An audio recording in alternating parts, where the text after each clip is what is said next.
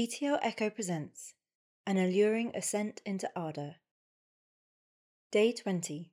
First Introduction to Friends by Might Be Writing. Pairing, Hermione Granger and Gregory Goyle. You and... fuck! Harry splutters, Butterbeer jettisoning from his nose. Sorry, shite. I swallowed my drink wrong. You and... who? I'm not saying it again just to indulge your dramatics, Harry. Come on, Hermione. Do you really expect us to believe you? That big O for Goyle. As in, Gregory Goyle, Malfoy's lackey. Great joke. Really great joke.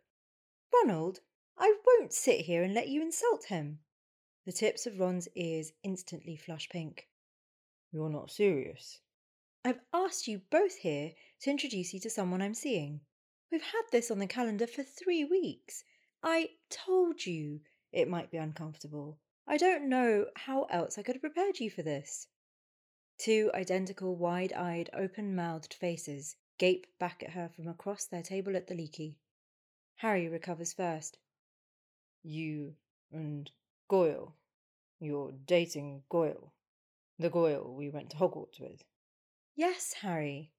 You know as well as I do that he has no family left. There aren't any other Goyles around.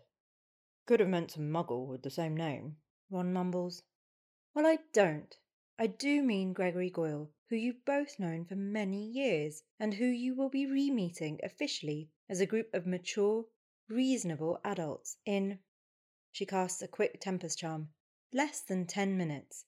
So get your invasive questions out of the way now, because I won't be answering them when he gets here.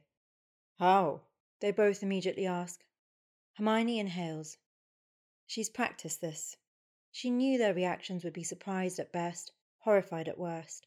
At present, she thinks they're comfortably straddling the fine line between those two eventualities, which she can handle.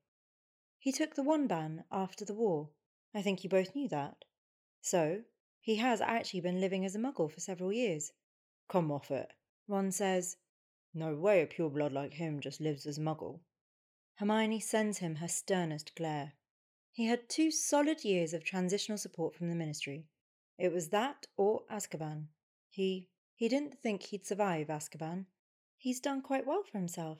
He's taken up kickboxing. It's a muggle sport, Ron, and rather, violent, actually. But outside of that, he's very gentle, very sweet. Ron gags into his drink.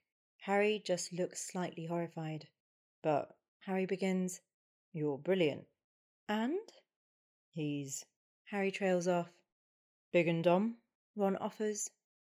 Hermione shoots a stinging hex at Ron beneath the table. He yelps. Greg has a perfectly average level of intelligence. He's more soft-spoken than anything. He's quiet. What do you have in common then? Harry asks.